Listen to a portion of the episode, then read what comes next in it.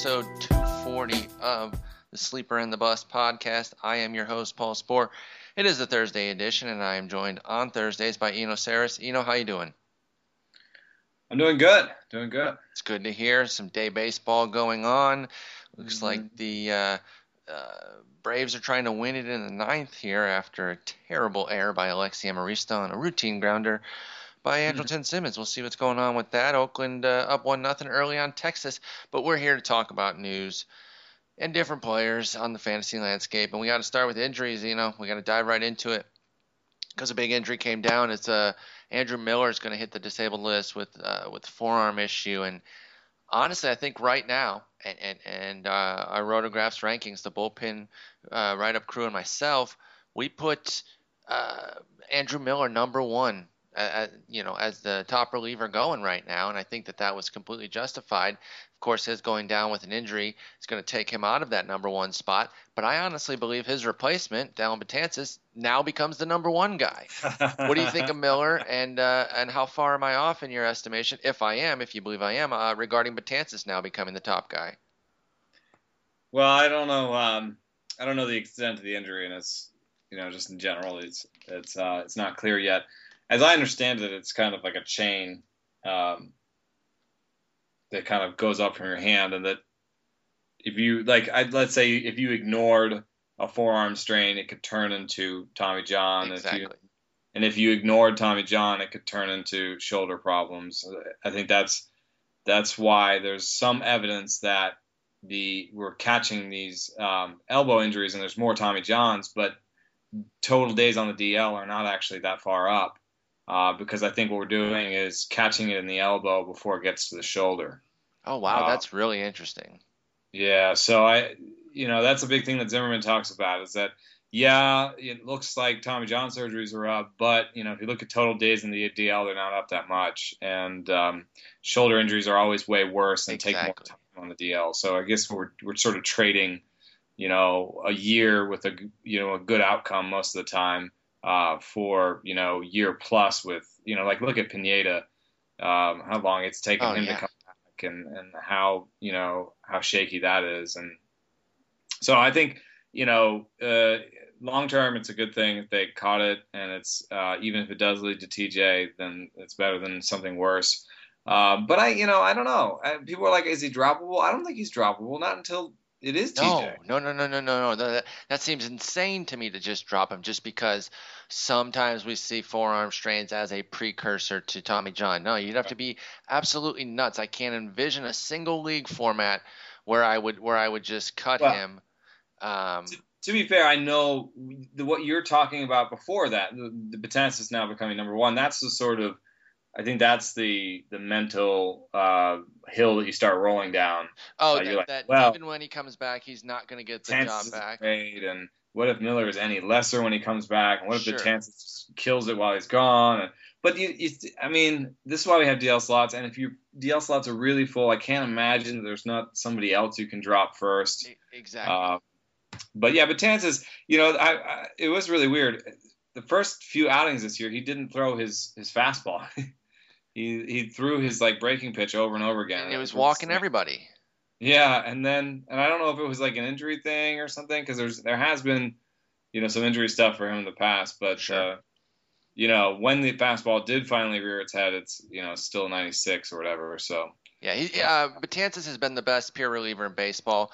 Uh, the only reason he's not the top guy in, in fantasy, of course, is because of saves, and that's why I say that at least for the time that he's in, uh, I would put Betances as the number one guy very easily um, while Miller's on the shelf. But like you said, do not get rid of Miller. At the very least, if you thought, if you start rolling down the hill you're talking about, and you thought that you just it's going to go south for Miller, and you're going to have to go get your saves elsewhere, at the very least, trade him for 50 cents on the dollar because somebody would want him, and you could get something.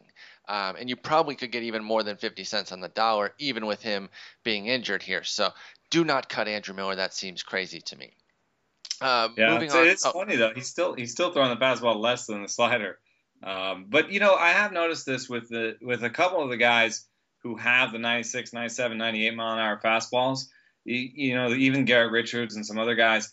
Uh, sometimes throwing it less often uh, makes it a more effective pitch. And I think uh, you sort of lull them to sleep a little bit. I mean, it Well, yeah, maybe 'cause- the wrong word for an 84 mile an hour slider, but you know, you kind of lull them to sleep at 84 with the with you know seeing half sliders, and then boom, 96 just looks impossible. So Well, any any any major league batter can time heat. So Right. you know if you get too uh, too dependent on it at times, uh, and it's not you know it's not as sharp from like a movement standpoint, then uh, then you, you can get crushed. And and so yeah, there there there's definitely merit to to something like that where you know, uh, lean on the fastball a little bit less, and it gives a little bit more punch. First off, the effective velocity standpoint of jumping from the mid 80s to the high 90s uh, is enough to really give him a boost. Depending on where he's spotting it, too, you get an extra boost. So, yeah, I think that's the right move for Betances. He's an absolute stud. Let's move on talk about uh, Ryan Zimmerman, who's going to hit the 15-day disabled list with plantar fasciitis in his left foot. It's been a nightmare for him this season. He's got a 209, 265, 346 triple slash. Um, and and Ryan Zimmerman just hasn't been anything like uh, the guy that, that we all expected. And, the foot, I'm sure, has been a big part of that.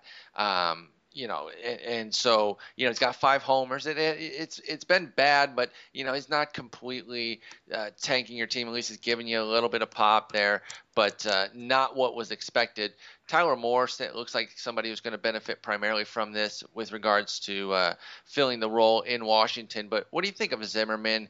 Uh, are you worried about him the, the rest of the way because of the plantar fasciitis or, or, or anything else? Um, or do you think that this time off could help him, you know, at least get healthier than he was and then maybe play well for a little while, like hopefully we see from Corey Dickerson, who's, who's returning from his plantar fasciitis uh, today, I believe. Yeah, well, I mean, there's a little difference in age there between the, uh, the two. Certainly. Uh, and I and I'd always bet on uh, Dickerson. Um, you know, just if they were the same kind of player, I'd, I'd still bet on Dickerson to come back just because of age. I remember though that Albert Pujols was really suffering from al- uh, fasciitis, and it, and it, you know it did hurt him for a season, but um, he seems to have recovered somewhat from that. So um, you know, I, I, I maybe part it may be part of why he struggled to date. Hopefully, you know, getting it right would get him right. But I, I see I see issues that I'm not sure are plantar fasciitis. I mean, it's, it's very hard to know.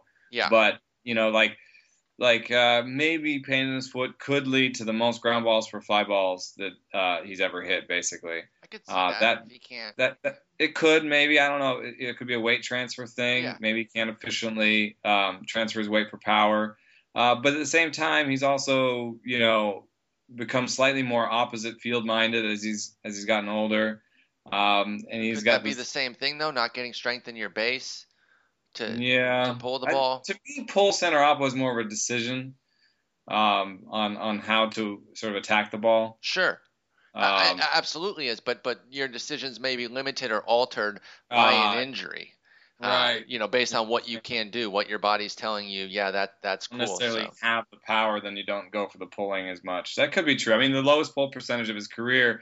But you know, if I didn't know about the plantar fasciitis, I would be t- talking right now about the too many ground balls, uh, the, the really low pull percentage, saying to me that I don't really, and the really low uh, hard percentage, both the lowest of his career, um, saying to me that he's just not hitting the ball hard, he's not pulling the ball, he's not showing the same authority. Now, could we all tie this to the to the plantar fasciitis? Maybe. But you know, Dickerson was doing a lot, was near his career levels with it, and from what I've heard, it's a pain thing. Now, you know, everyone has a personal threshold for pain, and if it if he's just sort of pulling off that foot and then not you know being able to sort of grind that foot into the ground and, and get his power from it, then uh, then it could be the source of all this. Um, so I mean, you could look past what he's done to date and say, okay, that's all injury. Sure. And when he comes back, maybe, you know, even then, when he comes back, maybe he can hit 260 with slightly above league average power and slightly above league average patience Okay, but first base. Yeah, I mean, he plays- third base eligible, but first, third, and outfield are the three positions for Ryan Zimmerman, the three deepest ones um, on the field. Are you cutting him right now in a in a mixed league? Let's let's say let's say fewer than 15 teams. Uh, if, if in the meantime, because yeah, I think Zimmerman was part of a plan for people. I don't think Zimmerman was the answer for anyone anywhere. Uh, but there were probably some people who drafted Zimmerman and another third baseman, um, uh, you know, to to cover their their uh, to cover like a, a, reach that they made somewhere. Mm-hmm. And um, let me, I'm trying to like think of a, of a situation. I'm going to pull up the rankings. Um, well, I. I mean, let's in, say, in let's say, mixed, I got, uh, I got Machado and Zimmerman, and yeah, you know, because I, I didn't really know, you know, what, what, how, how Machado's health might be, things like that. So right, exactly. I purposely got those two pretty, pretty close proximity, thinking that, you know, worst case, I'm just going to put Zimmerman in the outfield. That's where I've played him most of the year. But now, obviously, uh, yeah, he's on. Yeah, and I think if you, you might have done like a Zimmerman Carpenter, um, maybe even Zimmerman Bryant, you know. Yeah, um, absolutely. You know, I think that's probably what people did. No, and I, if, I agree. If you did that and your other one, you know, hit, like if you you you you uh, your lotto ticket, your other lotto Well, ticket hit, all three of those risks, I mean, and they all had risks coming in the year. All three of them hit, so that that part helps.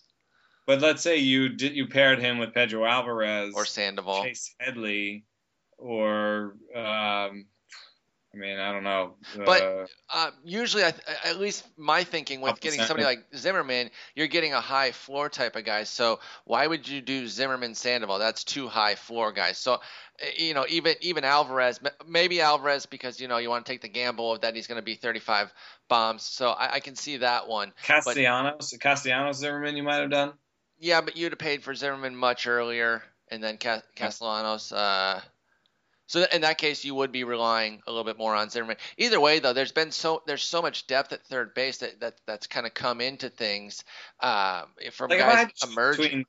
dropping Ryan Zimmerman and Andrew Miller, What's that? uh, if I had to choose between dropping Ryan Zimmerman and Andrew Miller, I'd drop Ryan Zimmerman.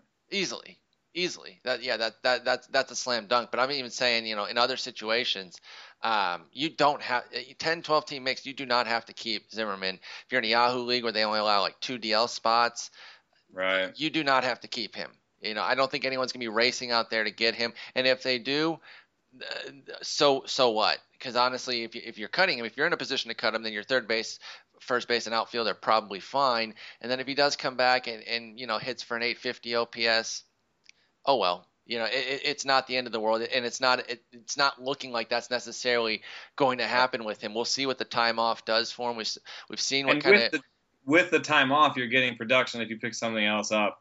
So you, he'd has to he'd have to overcome two to four weeks of production you get from somebody else. Exactly. So, yeah, you, you can move on from Zimmerman if you need to. Let's talk about Miguel Gonzalez, a guy that we were uh, showing some love for the other day, based on uh, something that you had written, showing that you know one of his pitches was really standing out. You know, so there was some believability to kind of what he was doing here, having a really nice season for the Orioles, um, where the results, you know. Uh, or, or excuse me, where the skills backed the results a little bit more than we had seen uh, the year before for Miguel Gonzalez. Well, now he's going to go to the disabled list with a groin injury. I don't think this is going to be a major issue. Are, are you? Would you be worried about him? Would you be trying to hold him? I guess um, in the leagues where you know where, where you're going to be rostering him. So obviously we're talking deeper leagues. Uh, would you be afraid to, to let let him go, or or would you be making sure that you open up a DL spot for Miguel Gonzalez?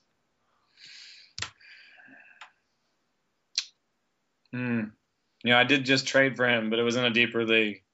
Um, yeah, I mean anywhere that he's owned, unless you're streaming him, uh, we're talking about a deeper league for sure. I've got him in a 15 team mixed, and you know I'd rather not cut him, but if I see some juicy two start, you know starter out there, and and I've got some full DLs with uh with Doolittle and and, and a couple of other uh, hitters, I, I might have to I might have to move on. Well, in that case, in that particular situation, I'd probably drop Doolittle. Um, just you know, shoulder scares me daylights out of me. It's been scaring you from the jump, by the way. I will, I will give you that. You and you and Colette, uh, or no, maybe that was just Colette who was because he he No, I, one I did roster him a couple times, but um, the first time the velocity readings came out, I was I was terrified. Co- Colette was back in preseason saying no thanks, so uh, I, I I jumped on that one, and, and that grenade has exploded on me. But uh, yeah, so I I mean, like I said, we talked about Gonzalez. That we've seen some good things here. I don't think you have to bend over backwards to try to keep him, but um, you know if he is somebody that you kind of moved on from. And you don't think he's going to get picked up, then stay tuned, you know, for, for the news for when he comes back in a couple of weeks. I don't think this is going to be a major uh, long long term thing. I, I feel like he could probably uh, get by with three weeks, uh, maybe maybe a month, but uh, a, a groin probably shouldn't take him that that long. So yeah, if it is going to be a three week thing and you do cut him, then maybe after two weeks you check, see if he's still there, pick him up uh, ahead of the rush, and, and then see if he can keep doing what he's doing because he's been pretty good. A 3.33 ERA, 112 WHIP. That's what I like there, and then a 20% strikeout rate for Miguel Gonzalez. It's not overwhelming, but it's passable. You know, last year when he's when he's rocking a 17% strikeout rate with a 130 WHIP, it's hard to keep the 3.23 ERA. So uh, I like Miguel Gonzalez, but but not someone that you have to go crazy for. Yeah. Last guy, or excuse me, uh, well, I guess we already talked about Dickerson. So yeah, the last guy we're talking about here, Zach Cozart, his his his dream comeback season here has been derailed. A knee injury uh, puts him out for the year. He was having a fantastic season. We were talking about him, saying, you know, he, he might be back to the level of the guy who was hitting double digit home runs for what two or three years in a row uh, a couple years ago, though. Yeah, it was two years in a row, in a row 2013 and 2012, and then down to four last year. I'm like, okay, well, he's got nine so far. Probably not going to even double that necessarily, but, you know, could have hit six, seven, eight more. But uh, obviously, we'll hit no more this year. The knee injury puts him out for the year. Shortstop's really tough. And so if you kind of jumped on board with Cozart and, and we're getting the great production and we're enjoying it, uh, now now you're kind of toast. I mean, it's it's going to be tough to fix. Any names out there that, that you think might be available at shortstop that you would uh, be seeking to replace Cozart with? Well, I think he's mostly probably owned an NL onlys where um, you're really screwed. But I think yeah, it would probably be worth uh, spending your some FAB or waiver pick on his replacement. Um, Ivan DeJesus Jr. Oh no, I think it's gonna be Eugenio Suarez. Oh, okay, yeah, yeah, yeah. I, I, I think I heard that as well. But uh, I, I remember yeah, DeJesus came in for him yesterday. Like the, yeah, he's the he's the he's more of a uh, utility guy, and yeah, as far as is the guy they traded uh, Simon for. Exactly. So uh, they they like him. And you know a little bit of maybe a little bit even more than I do, but I mean he's an old Tigers prospect who's, I think, is gonna strike out around league average, gonna walk around league average, and gonna have slightly better than league average power. So I think you uh, I think you've about nailed it, and I think uh, the, I think the defense will be all right. So they won't be necessarily looking to get him out of there. I think he's I think he's a pretty decent prospect, especially at shortstop, given where we are right now with shortstop. And like you said, the leagues, you know, Cozart was at 50% owned in ESPN leagues, so you know some of the shallower leagues had start started to jump on board just because shortstop's been so bad and he was doing so well. Uh, so I th- I do think there'll be some mixed league hurt here for him, although it will be easier to replace. But I, I agree with you on, on, Suarez and NL only league. I think that's that's someone worth going for because again, if you're talking all those league average components, that that's fine. He doesn't have to be excellent. Uh, if you can be average in a few things at shortstop these days, you're you're a stud at the position in fantasy. Yeah, and I mean, who, who's who's really you know might be on the wire in NL only if Jeez. you can't get Suarez is like Ruben Tejada. Maybe, but but he's been on fire lately. So anyone that just kind of checks the uh, you know last two weeks or something when they're making their bids, he's probably snapped up. Alexi I'm, Amarista. I'm looking in an NL only right now to see uh, the top guy that's available is Jonathan Herrera, Hector Gomez, Rafael Ynoa, Andres Blanco, Pedro Ciriaco. It's tough. It's rough out there. So, yeah, that's really tough in the NL only. That that that Eugenio, Eugenio Suarez bidding could get out of hand in, in NL only leagues. I'm so serious. Like all of a sudden, someone's paying like 19 for him. Or, whoa, what? Uh, but yeah, if you need that shortstop, you might need to get up there and, and, and start spending. I don't necessarily think that uh, there are a lot of shortstops that I would replace with Eugenio Suarez. Like if I was in an NL only league, yeah, I and I was running out Hechavarria from the Marlins, you know, I don't think I would necessarily think that I needed to replace Hechavarria with Suarez. Completely agree. O- Odubel Herrera, I don't think so. Uh, if I was running uh, you know, Alexi Amarista, like the those guys. If I was running Amarista out there as my shortstop or Tejada as my shortstop, I might be interested in getting Suarez. But there aren't a lot of uh, shortstops that uh, I would take Suarez over. So maybe the bidding will mostly be the Cozart guy wondering, you know, how high do I have to go to, to make to, sure to I get sure this? Yeah. and in that case, that's just going to be a personal decision that you have based on how much FAB you have left, how well you're doing, how important it is for you to get replacement level at bats in there. I mean, well, know, yeah, six, because in, in a in a deep single league, eh, you can sometimes almost afford a zero. It's almost better than the scrub that you might put in.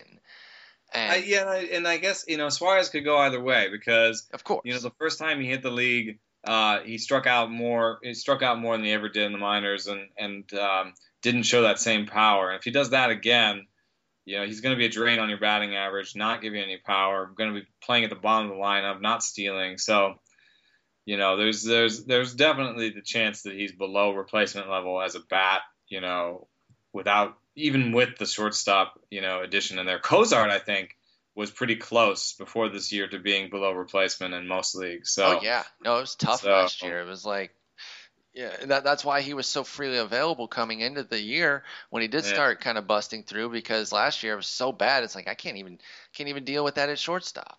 So I, I tell people who are in that position not to go over twenty dollars um, you know, not to you know use 50% of their budget they have left on on Eugenio Suarez. I think um, you know I'd almost rather trade you know something you know than Uh, than spend like 25 bucks on Eugenio Suarez. Now if it comes down to like 16, 13 to 16, something like in there, uh, I think that's fine. And you know what's funny? I was thinking about this. Um, we kind of make recommendations for for these numbers and they sometimes fall in these certain places where it's like oh 13 or 16 or 7 you know because it's like well one more than 15 yeah. I was looking at old bids. That's what happens. Oh yeah. You know? i do it all the time. I, I if people go up to like a 15 and they decide okay i would i would like to spend 15 now in order to spend 15 i either have to spend 16 or 17 I, and, I, I uh, want a Trumbo bid at 56 and it's Vickery bidding. Someone bid 55. Yeah. It was AL only, by the way. I, will I'll make clear. Yeah, no, I, in AL only, I, I bid um, 61 for Trumbo in AL and AL, uh, AL LABR, and uh, the winner was 67, which is you know that's that's the kind of numbers that win that win uh, bids. And all the bids, I looked at all the bids for Trumbo, and they were like 67, 51, 57, 56. 53 51 you know you don't want to you don't want to get stuck uh, tying in a bid, and you yeah. know sometimes people gravitate towards the the things that ending in five and zero. And and so yeah, I'm I'm always putting it and and maybe I don't necessarily want a guy that badly, but I I, I wouldn't mind if I got him. I'll do 19, you know, just to kind of pump it up, uh, knowing that I might not get him, but but ensuring that it reaches a certain level on a guy too. Uh, but but again, yeah, all you're doing if you bid 20 is beating the guys who bid 16 and 17. Exactly. So it's just a weird. It's a weird weird to do the the round numbers. It just doesn't really happen that often. So um, yeah, I think 13 or 16 is really the choice for you with Suarez. Maybe if you just if you're doing well and you just need a guy in there and you don't want to pl- you don't want to put a hole in your team by trading, 21 is defensible, especially if you have a decent amount of FAB left. But uh, anything beyond that, man, I'd feel so dirty. That's really funny. Uh, all right, let's talk a few performances of late. Uh, you have some comments on them specifically. Uh, a guy we we've talked a little bit about in the past, Kyle Gibson, guy was having a really good season uh, results wise, but but the skills said be careful because um, you know this much contact could be trouble. Weirdly enough. It's when he starts striking out guys that, that he starts uh, getting knocked around and his last couple starts haven't been, you know, nearly as good as as Kyle Gibson had been running. He took a 2.61 ERA into the month, and it's up to 3.24. He he went seven innings, gave up five runs against Milwaukee, but struck out nine. Went six innings, gave up five runs, four of them earned against KC, but struck out six. Not only did did you get six in, in six innings, but the, against KC, that might as well be worth ten. Uh, because they're so difficult to strike out. So he's having this interesting strikeout surge and yet now the results are lagging. So, uh, what what are you seeing here? This is a guy that you know we, we look at the top two. We say Pelfrey and Gibson. They're they're killing it, but they can't last. But of those two, Gibson's skills suggest that maybe he can push up toward his his awesome results, whereas uh, Pelfrey's skills say that those results are going to come down toward those skills. What have you seen from Gibson? Yeah, I mean it's it's really upsetting to me that he now has three years in the big leagues and all of his K/9s start with five. So it, that's obviously why uh, his rest of season projections are going to start with five. Um, and there have been decisions, obviously, pitches for the Twins who love uh, pitching to contact and pitching for the ground ball. Uh, so those, you know, and his ground ball rate's pretty good. So you could just believe the projections. That's that's totally believable. But to me, you know, I also when I watch him, I see you know 92 mile an hour fastball, slightly above average velocity, um, and, and, he uses it pretty well. It's a pretty bendy pitch. Um, slider and a change that are both good. Uh, both bend in different directions. Both have decent amount of movement. The slider's 85 is pretty good velocity for slider. It's not, you know, plus plus, but it's pretty good. Um, this the change is, you know, gives him seven eight miles an hour of difference. Um, and they both have great outcomes in terms of whiff rates. And the only reason that he doesn't get more whiffs is because he throws the fastball a lot. Now, one of the reasons I I do like him this year is that he's been throwing uh, you know, year to year, he's throwing the fastball the least and the changeup the most, and I and I like that uh, for his whiffs going forward. And then when I when I look at his most recent starts, um, what he's done really well so far this year is um, be in the zone more and high in the zone with his fastballs, and uh, and then really push the slider and change uh, to you know dropping below the zone. Um, so he's kind of pushed the separation between his the vertical location of his fastballs and his and his breaking stuff. He's pushed them away from each other. Um, so that you know there's kind of a sight line thing going on there, um, and you know the possibility that he gets more whiffs with these high fastballs um, and more changeups and stuff. So I, you know, I I know that the rest of season projections are totally reasonable, and of course they are. And there's plenty of reasons to believe them. I think that in the last, you know, something like 26 innings, he has 26 strikeouts. And I'm not saying that he can strike out a batter per inning, but I think he can do better than five strikeouts per nine. Uh, and his swing strike rate is average right now, but that even could be changed if he just threw more sliders and changeups. So I I will take the under, or I, I will over. I don't know how to say it. I, I will. I like him better than his rest of the season. Yeah, y- y- that that that's it. I, I understand what you're saying, especially when you're talking about like ERAs. Uh, how how do you want to say it? Yeah, I, I know that you're you're you're on Gibson, and I, I agree too. Because whenever I've seen him live, uh, I've liked the stuff and I've been impressed. And this is the guy I've been waiting for. Definitely talked him up a bit in the SP guide this year, um, you know. But said when those results got so good, I'm like, well, it, it, unless he changes something, they're not going to last. So so be careful. But uh, you know, Gibson's missing more bats lately. You definitely have to like that. Um, and he and, has a rising four seam fastball, so. You know, if he starts, if he if he can use that a little bit, you know, Hughes like, uh, that would be that would be a, a weapon for for pop ups and for whiffs. So, I mean, if you look at the shape of all these pitches, they're all good. I know that there there are reasons to be interested in, in Kyle Gibson. Huge, you know, the huge ground ball rate, and and if he is missing more bats, if he can do that regularly, you know, uh, at least the swinging strike rate is up with regard to the the improved strikeouts as well. You know, it's not like a, a weird Kyle Hendricks thing where his swinging strike rate is actually well down from last year, yet his strikeout rate went surged by comparison. Uh, at least you know G- Gibson is kind of taking the steps. So I don't know. I, I still think this could be a, a, a season where if he keeps pitching like this and, and, the results follow, then all of a sudden we're seeing the better results and the skills to match. So he remains intriguing, but he was an easy sell before before these couple of uh, starts of regression.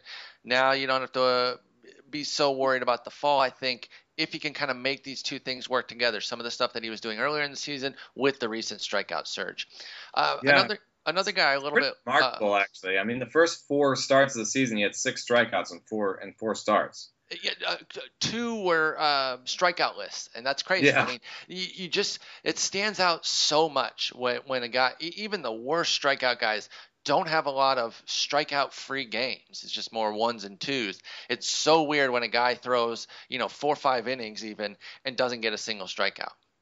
Yeah, and I'm hoping, I'm hoping, yeah, you, and he didn't have any homers back then, and then you know in the last four games with all these strikeouts, he's had uh, six homers. But I, you know, I hope the Twins aren't being like, "We told you." I hope, uh, I hope he sort of sticks with it and um, and uh, and gives at least a couple more starts with the strikeouts because uh, strikeouts are good. I love the guy, whoever that is, like from the front office, who calls down.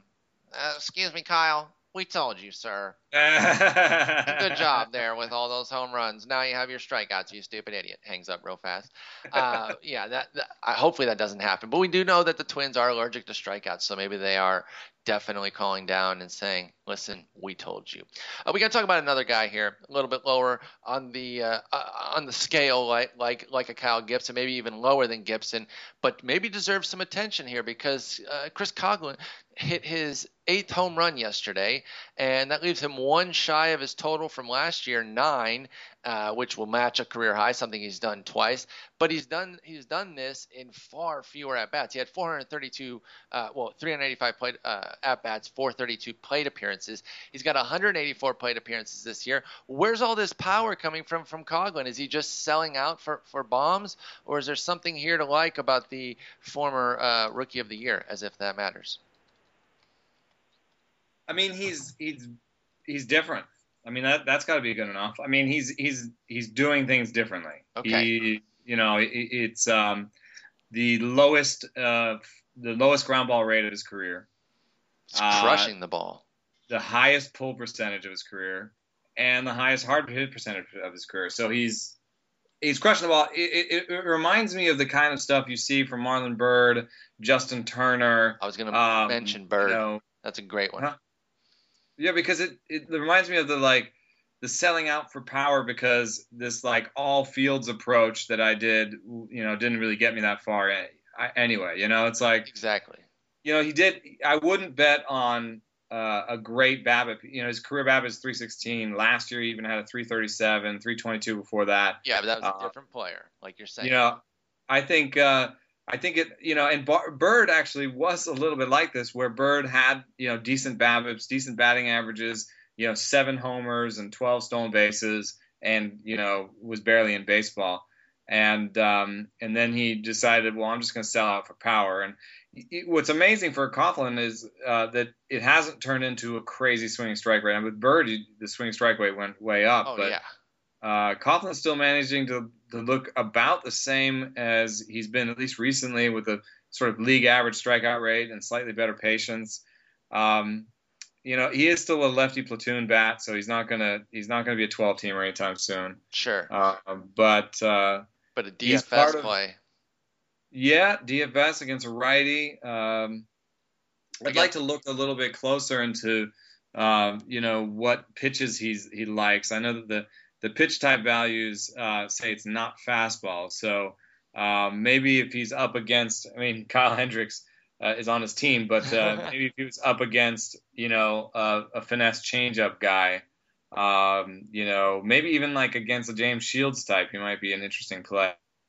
Um, maybe because... you know, um, maybe he's realizing that that, like you said, like the Marlon Byrd thing, kind of selling out for the power that can base that can help him get paid. You know, that can keep him, yeah. uh, you know, get him another contract. Look at look what Byrd got this offseason at his age. Well, Coghlan is is uh, a good bit younger. He's only he's only in his age 30 season right now, and if he can put up a couple 20 homer seasons. Yeah. You know, that's going to keep you around for a while. So, yeah, I think he's altered his approach based on the game that we're in, too, because he knows uh, or or he maybe he's realizing I, I, shouldn't put this on him, but since he made such a drastic change, I'm going to assume that he's realizing that, yeah, uh, you know, kind of an empty you know, 270 isn't going to do me any good, even a 280. If I can get some pop, then I can even hit 240, and I'm still going to be an asset because being able to leave the yard is so precious. Yeah. All right, let's talk about uh, another guy here. We're going further down. I promise we'll get we'll move back up on the ladder, t- t- the talent ladder, in, in a little bit here. But I just got to figure out if you if you're putting anything into what we've seen from this guy, uh, especially because it hasn't been all great. But it's Stephen Drew, and I think he hit two bombs the other night off of Max Scherzer, which uh, great night. Uh, he's got nine for the season, but a 173 average. I mean, it is really all or nothing right now. A 603 OPS uh, because because he's been able to hit nine homers. Is there anything here with with Stephen Drew at age 32, or is uh you know can, can his other numbers kind of catch up to the power output, or is he just literally only selling out for power? Uh, I mean, if he was selling out for power, you'd think he'd have a worse strikeout rate. He's one of the better swinging strike rates of his career. Like one of and, the best strikeout rates he's had in five years. It is the best in five years. Yeah, and you know, if you were just, uh, you know, like in my infancy as a fantasy baseball guy, I probably would have been like, "Oh, he's ready to go. He's got a 196 BABIP. He's, you know, or 161. It's, I mean, it's gonna regress, but." You know, that's obviously, you know, I think at times he's looked like he's almost done. And oh yeah, he's a he's definitely uh, a big infield fly ball guy. Uh, so that's why none of his uh, BABIPs are going to regress to even league average. I mean, if you look at his rest of season projections, the BABIPs are 230, 260, and 250. So yeah, it, the 260 uh, might be aggressive. It re- it really might. Yeah, and I just I can't imagine because with the BABIP you know, even with a decent um, uh, walk rate, the the the on, the on base percentage is going to be so low. I can't imagine that the team is going to keep running him out there. It, it, you know? it, seems tough with these numbers, and you know, again, you say, well, you want to look at it and want, and want to think it's going to regress. He did basically the same line last year for 300 plate appearances. So this is now like 500 plate appearances of this Drek where there's a, where there's a touch of power but, yeah. but, but nothing else. And yeah, he improved the strikeout rate this year, but it, it, he's not seeing any dividends from it because he's just popping out more.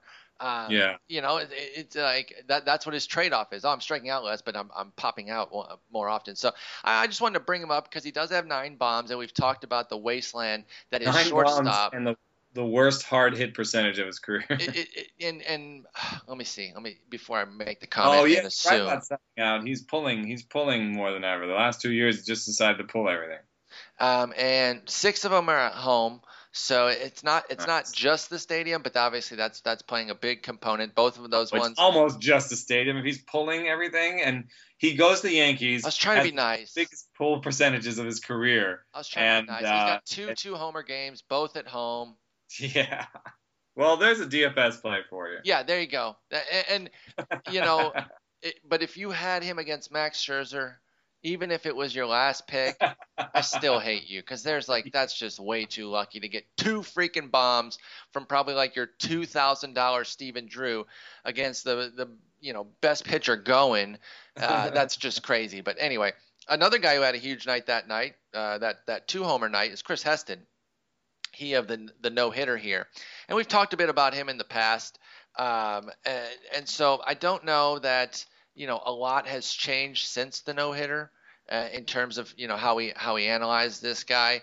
Uh, the weird thing is, you look at him and you want to think like he's just going to be one of those guys who's going to go out there. He's going to give you a quality outing every time. He's going to have that high floor.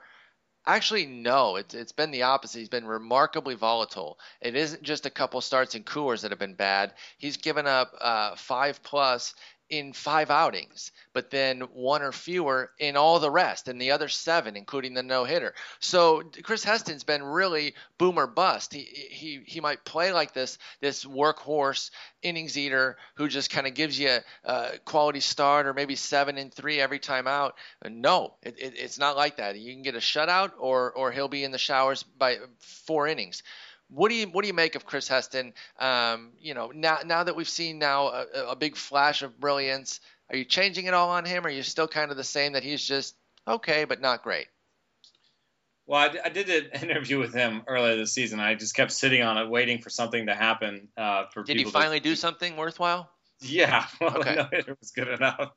He's like, okay, that and, was that uh, was that good enough? He texted you, was that good enough to run the story? You know dick.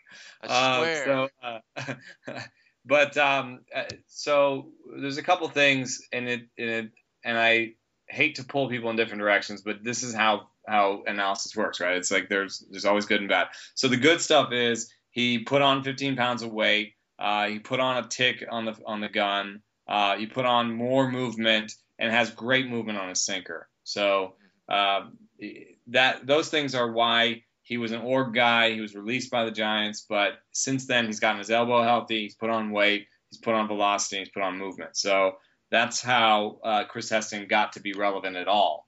Um, and the you know the next part of the question is well, uh, can we find a pattern to these blowups? It's not always away from home, although only one of the five run um, outbursts has been at home, or two. Two of them have been at home. And then the uh, other I, three are all at great parks. I mentioned the two in Coors, and yeah, then the other one never, in Cincy.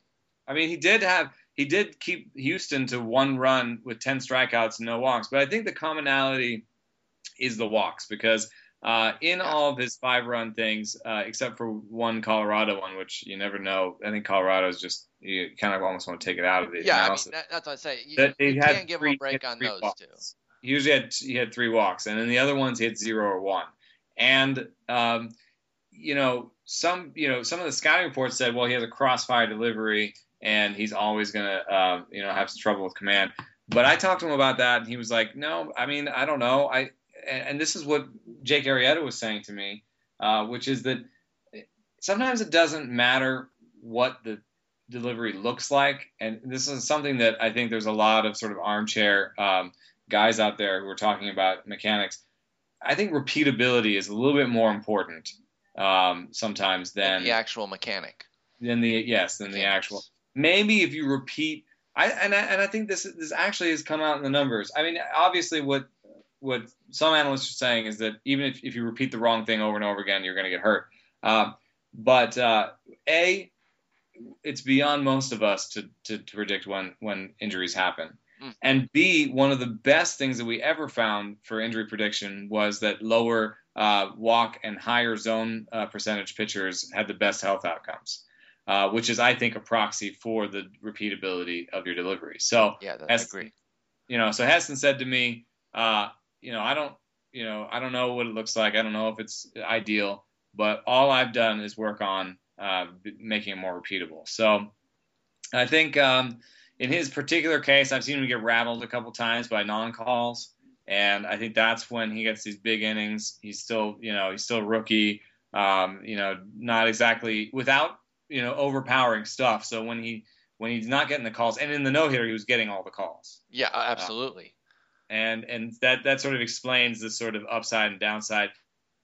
If you're like really advanced DFS um, and and you've got a sense of the umpires behind the zone, uh, behind the plate and their zones, um, you know, I think that a good low zone and and good uh, low corner zone is big for him because he pounds the zone with a sinker, and he if he can sort of expand that a little bit down to the bottom, um, then he'll, he'll drop that dirty curve in there too. Right, right. So I mean, I think he has enough stuff to be uh, always relevant, to be a major league pitcher. And to me, the aggregate, I, I point to the Braves era Tim Hudson um, as a possible outcome for him, where he's got these sort of six, seven strikeouts per nine, uh, you know, one and a half to two walks per nine, so pretty good walks per 9 mm-hmm. you know, 50% ground balls, very useful in real life uh, a little bit harder to, to figure out how to own in, in fantasy. You know, do you want to own him in deeper leagues without innings limits where you can kind of just compile a little bit? Yeah. Uh, you want to try and, and hit on these days like Houston and against New York and get these, you know, big, big days of his and, and gamble on him because he's probably with the blowups. I mean, maybe he's not going to be cheap next time out, but I think he probably will be still one of the cheaper starters in DFS because. I mean, if if you've been playing him, uh, you know, kind of trying to guess, then you've probably only got burned twice the San Diego right. and Pittsburgh ones at home because you weren't messing with him in Colorado either time Cincinnati. for sure, and you weren't messing with him in Cincy might because have missed him in Houston, but yeah, I mean, yeah, exactly. You you you might have passed on Houston, but even then, I I think a lot of DFS folks still pick on Houston, even knowing the risk because the upside can be so high. So I, I could even see him having been used there. But yeah, if you if you've been kind of playing along, I kind of like these profiles though a little bit more than even the kind of the steady Eddie who really is only kind of in that uh, uh, five to seven innings and, and and three to four runs every, every time. This guy he shows the potential for greatness. So if he can uh, tighten it up. uh, and figure out what, what sends him awry uh, outside of Coors. You know, we'll, again, we'll give him a pass on those two, but he still has three duds. And if it is the walks and, and the and the repeating, and he can iron that out, then all of a sudden you're talking about somebody who can be that that that next level. The more you can have the command regularly, that's how you kind of move up levels. If you start as a five and you improve your command, you can become a four. And I think you know once once you're kind of set and he's 27, his stuff isn't going to change a lot. The ability to better yourself is all about command, obviously. Yeah, and I think in his is not necessarily necessarily like innate command. It's like interaction of his command with the the strike zone that's being called that day. Yes, no, and that's uh, a good point, and that, and that's where it comes with the fact that he doesn't have the great stuff. That he also needs that little bit of extra help, whether it's from Posey um, or the umpire, uh, or I obviously in a lot of cases both. You know, I think if you were watching that that game, he hit three batters. It's not actually that surprising because I think what he was getting in the zone was uh, an expansion inward. You know, mm-hmm. I think he was getting a lot of inside strikes, and so he kept uh, pushing so it. So he was just pushing it, yeah, and he just didn't want to. He doesn't want to put it in the middle of the zone. So you know, if if you ask me from a movement standpoint, um, you know, do I like him? It's all there. I mean, it, it, it's there's not great velocity, but the movement is great. It, where Chichi Gonzalez has this weird, you know, everything's up and down and nothing side to side. Uh, you know, Chris Heston has up and down movement and side to side. His sinker uh, has you know two or three more inches of, of fade than usual. Has like four or five inches more drop than usual. The change two inches more fade than usual. Five inches more or three inches more drop than usual. The slider has more drop than usual and has it's like a wicked side to side slider. And then the curve. Um, the curve is dirty. You know, the curve is dirty, and it's and it's it's dirty without being a high velocity curve, which is usually how you get your whiffs. It's just uh, I think it has slightly unique you know, because uh, your normal curve uh, movement from a righty that's like 12 to 6 mm-hmm. is uh, on pitch of X is 6 minus 6. Oh, okay. And his is his is 8 minus 5, which means it has a little bit more horizontal movement uh, than usual and a little bit less vertical drop, but it might mean that he he doesn't have to necessarily throw it in the ground. You know, he can kind of uh, he can kind of command it a little better. In any case, it's it's working for him. The outcomes on it are great. Uh, it's probably one of the better uh, curves because it's got 15% whiffs and the average is 11. So it's probably, you know, among starters, probably like a top 10 thing. All right. Well, Slider, we... 18% whiffs, change 13% whiffs. I mean, everything, everything checks up. I mean, he's a, he's a good player. I got to give you some names then. Um, uh, I'm going to go with a few names that he's currently ahead of. Chris Heston is currently ahead of on the ESPN Player Rater uh, among starting pitchers, and and these are names that you you, you probably wouldn't have considered him uh, to be above. So that's why let's see let's see if let's see if what they've done to date, both players, has changed your perception. Uh, Chris Heston or Trevor Bauer. Nah, I take Bauer. Uh, you know, I know Bauer had a, had a bad outing, and sure. um, and, that, and that they're, they're very close. They're one spot apart, and Carlos Carrasco's in between. And I'm not even going to ask you on Carlos Carrasco because I know the answer. Um, and so that means Bauer just went below Heston. So th- I, I, definitely understand that one, and I think I'm sticking with yeah. Bauer there. I, not even That's, think. I definitely am. There's like a a good uh, percentage to point or plus of a whiff rate between them, and um, just in terms of stuff. Bauer's got more uh, power and. Uh, uh, yeah, I, am a little bit concerned that uh, Bauer's walk rate is back up a little bit, but um, uh, as long as he can keep the, the homers down, I think uh, he can kind of keep doing what he's doing. Whereas Heston is a little bit more up and down. Especially, I mean, you know, it, it kind of goes to what we were talking about in terms of how you need to use these guys. But if I needed to use them every time out, I'd rather have Bauer. I would too. I, I think you know if there's there, there might still be a, a, hiccup every once in a while, but I think he's really cut uh, the frequency of the hiccups Bauer has. You know, he's had three of them this year in in, in 12 starts, and he's been so good in the other nine that uh, he's still toting a 3.53 ERA, and and the potential is just sky high. Whereas, you know, I think Heston's probably operating at his at his peak level here. Maybe can chisel a little bit more off that ERA, but I don't think that by season's end Heston's going to be somebody in the low threes with his ERA. Uh, let's do a couple more names. And a, a big standout who was pretty close to Heston here, uh, kind of out of nowhere, Nick Martinez or, or Chris Heston? Oh, Chris Heston. Yeah, easy. Uh, what about Collin McHugh? There's a you know decent split. I was pretty I'm pretty high on McHugh coming in. I think and I'm going to stick with McHugh. But it's he's got that homeritis. It's cl- it's a lot closer than obviously I thought it was going to be because I didn't give Heston two thoughts this this winter. Um, so yeah, whiff rate McHugh's whiff rate ten point six percent. That's got to be better than seven strikeouts per nine. I mean, exactly. I mean, it's just weird. It's the homers right now that are really killing him, and even still with a 4.34 ERA, it's not good. I'm not going to sit here and try to pretend that, but that's not that's not murdering your team. You can you can ride out this storm with with McHugh. He's I done. Think he's done strikeouts enough. What?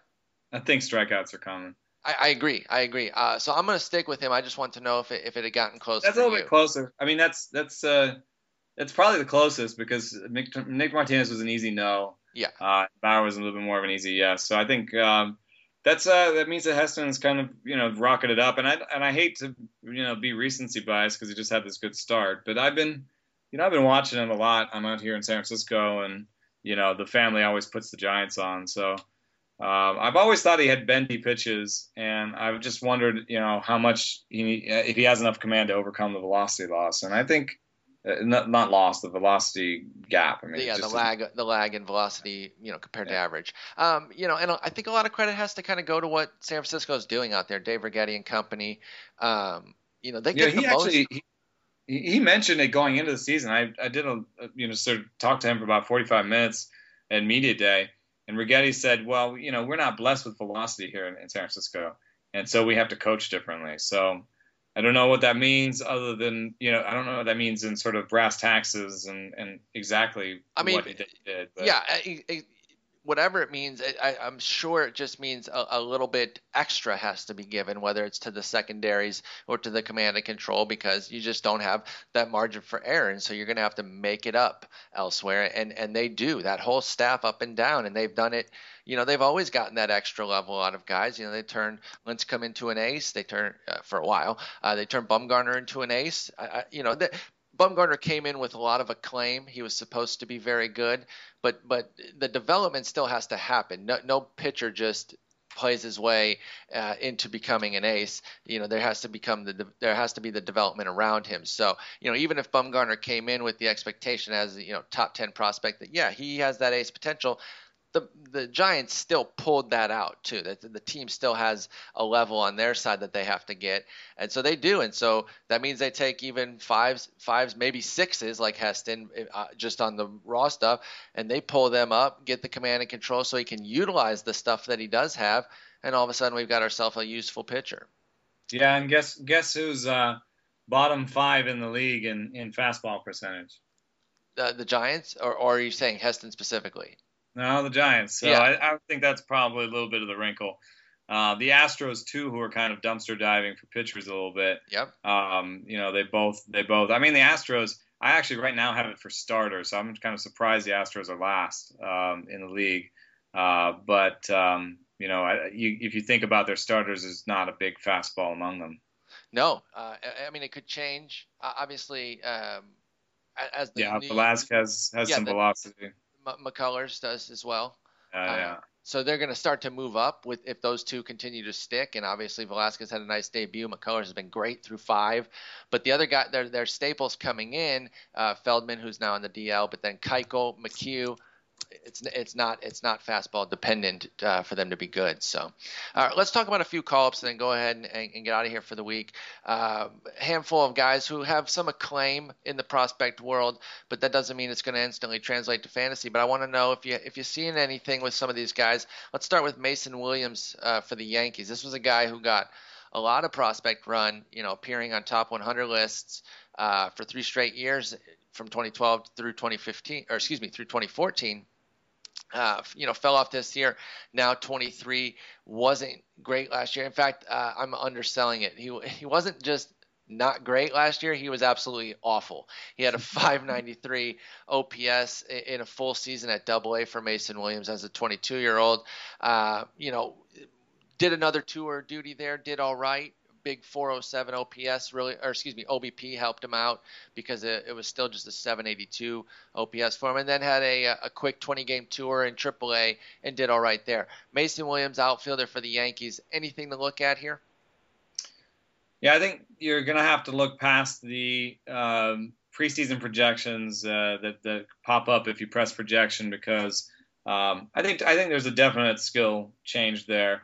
Uh, he'd never walked more than he struck out before, um, and he did that at two levels uh, this year. So uh, to me, that that suggests that something something is good's going on there. The best the best strikeout rate of uh, his minor league career uh, when you you know seen in aggregate, and uh, that's that's got to be great news for him because he's not a power guy. So he's exactly. he's just uh, loaded up on the contact and the patience and um, you know, I'm, I'm going to call up his ground ball rights to see if uh, made a change there. But Okay, I, well- I see enough.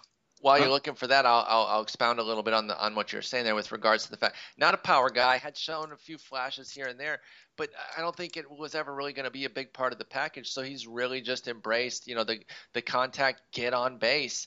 Uh, this 397 OBP that he had across these two levels, you know, far and away the highest that that he's had in these last three years. He had a 395 back in low A at age 19, but that was with a 350 batting average. So again, the skill change that you're talking about for Mason Williams is a real hard focus on on walks and contact and, and not striking out. Uh, yeah, the uh, lowest uh, the lowest out, outfield fly ball rates of uh, of his minor league career this year. So um, he just focused on hitting it, uh, hitting line drives and uh, hitting ground balls, So and uh, his BABIP went through the roof because he's he's athletic. He's a he's a fast guy. absolutely, I was going to mention the speed. We got 13 stolen bases in 54 games so far, but 13 for 20. I, I think they'll give him a chance to come up, get on base via the walk or the hit, and then run a bit. But if he doesn't, if he has that kind of inefficiency, I think they, I think the Yankees would slow him down. First off, um, okay, maybe we can get some average and speed, but what kind of playing time do you think he's looking at? Yeah, that's a tough one. I mean, uh, I do think that Chris Young has one foot in the grave. Um, and I mean, I don't mean that literally. That's I know. nice. uh, and he and he has had he has hit seven homers, but that the whole the whole team can't be hitting 220. So um, you know, I don't think that the, the Yankees necessarily need uh, power from their fourth outfielder as much as they need. Um, what I think Williams could give them, which is defense and on base percentage possibly, and, Yeah. and some speed. Uh, so I do think there's a there's a chance. I'd give it maybe 30% or so uh, that Mason Williams plays his way into a job. There's not a lot of development that needs to be left. Um, you know, having Mason Williams as your fourth outfielder behind Carlos Beltran, um, you know, once Ellsbury's back, I think that could be very useful. You play offense, defense with Beltran and Williams. It's a little bit better than playing offense, defense with him and Young. Mm-hmm. Um, if you want to keep Ellsbury hurt, healthy once he's back, you, you take him out early and put Williams in there. Um, this kind of package that could get Williams like 200, 300 plate appearances the rest of the way. Maybe he steals. Maybe he becomes sort of like Dyson esque. What Uh, about uh, so you know if he can get to be Dyson-esque, then we could talk uh, shallow or mixed league. I don't think we're talking about that Yeah. just yet. Yeah. But what are we talking about in a? Uh, maybe like a head to head league for An AL steals. You know, AL only. Uh, you know, fill-ins are worth it, um, but you know, not worth more than three to five, six bucks. I don't think okay, because so don't go bananas. because you know he could just be up for two weeks and Ellsbury's back, you know, and then and they decide Chris Young is an asset they want to keep around. They send Williams back down. I mean, Okay. Ellsbury's hitting off a tee already, So so or- yeah, you, you, or as the like you're RotoWire update says, he's hitting off a tie. a tie. And when you're hitting off a tie, that's when you know the guy's about to come back. That's like that's the sign. Uh, okay, so Mason Williams has some intrigue here. What about Jorge Polanco, shortstop for the Twins? It's been brutal there. We talked about Danny Santana. Actually, maybe that was me and Jason too. You know, I can't keep it straight. But uh, you know, T- Danny Santana was sent down. Everyone kind of saw his fade coming. Maybe not to this level, but then he got sent down. So now Jorge Polanco's up. I think he's been up in the past. Yeah, he got a little, a very small taste last year. Eight plate appearances. So who even cares? Uh, But what- I have I have a note from RotoWire here saying Polanco was sent back down again. Oh, already? I saw him up yesterday. I'm sorry. Then uh, skip it.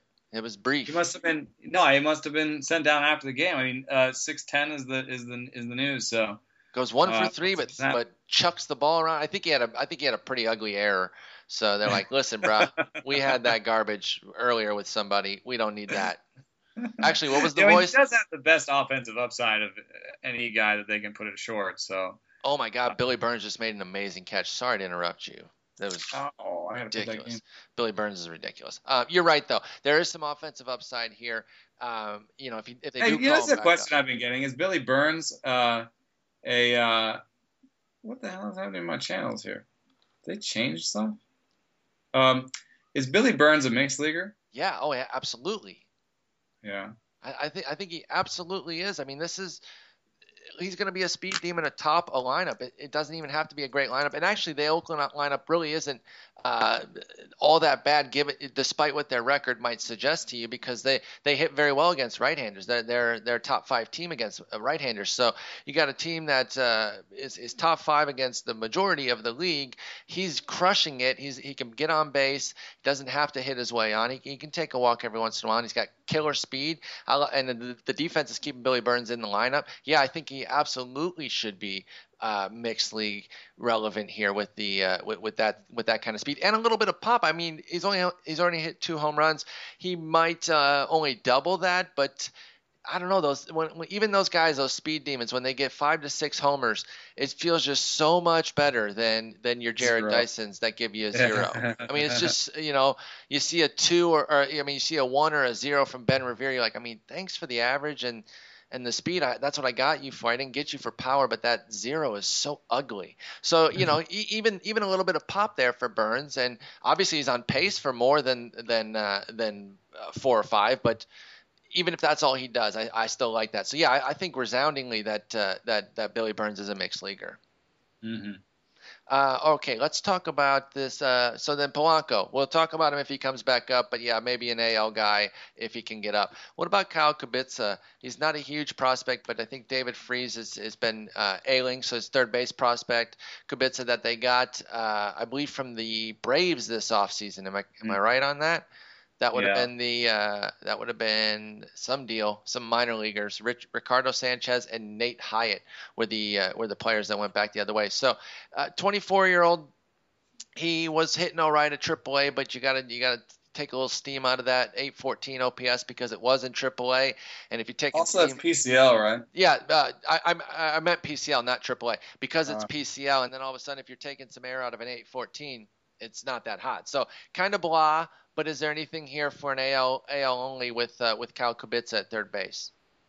Too many strikeouts too, um, and you know, fifty percent swinging strike rate. Wait, that's what he's got so far. Yeah. Oh, in three plate appearances. Okay. Yeah. Um, by the way, Freese is not on the disabled list yet. Uh, I don't know if he's going to be or not, but the hamstring that's been, you know, pulling him out, we don't know yet. It's just been a day to day situation. So uh, Kubitza could be back down in a flash too, similar to Polanco, if Freese isn't going to hit the DL. So let's assume that any talk we say with regards to Kubitza is in the form of a Freese DL stint. Yeah, and you know, there's a there's a slight possibility that um, that playing him uh, just against righties makes him a little better. I mean, 24% strikeout rate in the minors versus 25% against uh, against lefties. Uh, I mean, that's not a big deal, but um, you know, maybe that plays itself out a little bit more in the big leagues. Mm-hmm. Um, I don't know. I, I don't see a lot here. Okay, yeah, I mean, they, they, not not a ton of great call ups. As we you know talked about once once Correa and Velasquez. They're all up. yeah, the, the, there's so many of them up. So the, these call ups it's going to be a little bit lean, but we still like to talk about these guys who can have single league capabilities as well. Uh, this one might be another one, our final one here. Taylor Jungmann, a former first round prospect for the for the Brewers, who was supposed to be more than, than he's been so far. 12th pick. I remember watching him at Texas. I was I was pretty impressed with him when I saw him in college. Uh, you know, I didn't know if he could, I thought he could be better than this in the majors. I, I didn't know, but then the, the reports came in quickly uh, for his career that suggested that you know he's probably only going to play up to to a four, and that was an early time to be hearing that on on a guy who was a 12th pick. It, it seemed like after just a year in the minors, they were saying that. So Jungmann's uh, worked his way up now. He had a 637 in, in, AAA before coming up, but again, that's the PCL and Colorado Springs. So I, f- I feel like you can basically ignore that and look more at his skills, which are still pretty bland, but they're yeah. not the the god awful ERA that we're seeing here. So he had a barely scraping by with a 1-9 strikeout to walk ratio because of too many walks. Decent enough strikeout rate at 8.2, but 4.4 walks per nine.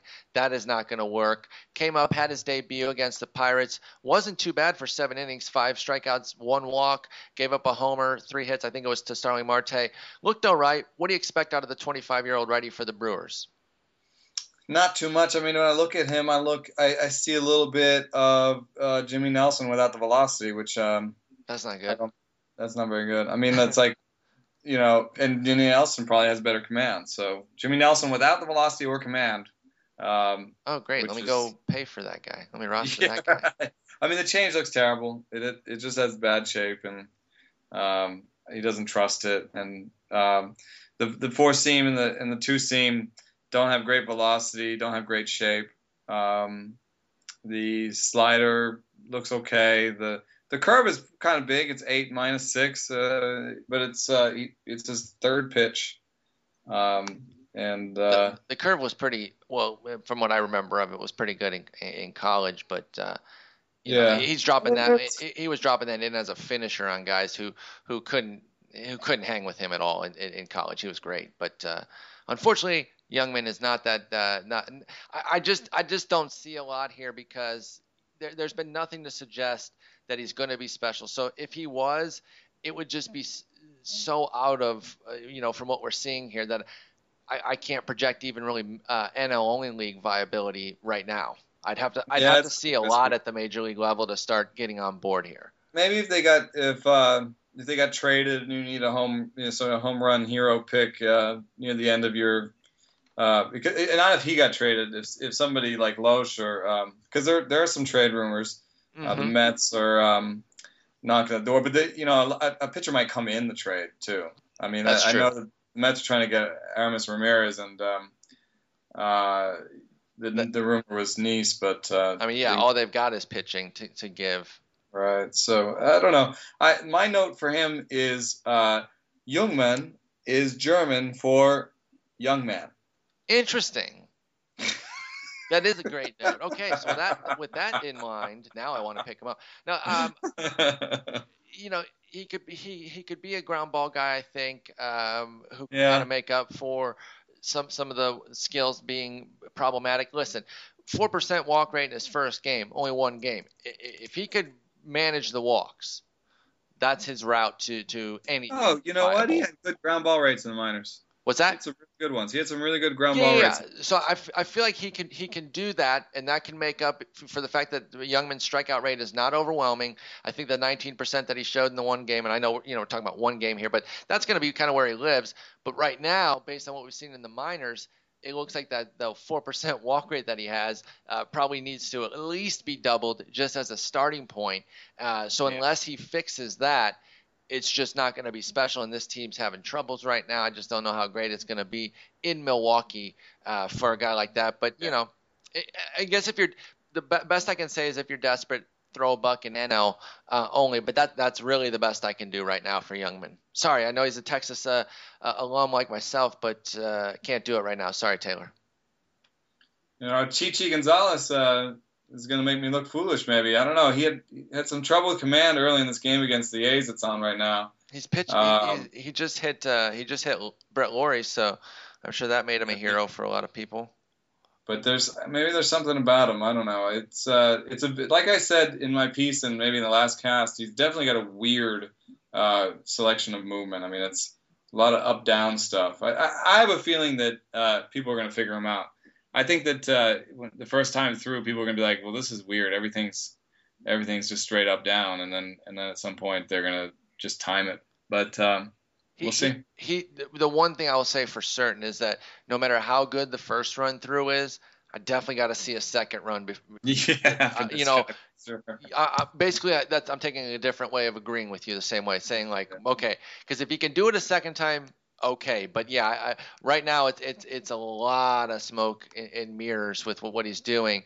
Um, you know, which I guess that that, that diminishes it, but uh, I guess I'm trying to because he doesn't miss a lot of bats, and I, I just I don't love it. But anyway, uh, let's go ahead and get out of here. You know, we'll be back in a couple days. I'll be back with Jason on Sunday. Until then, take care and enjoy all of the baseball. All of it.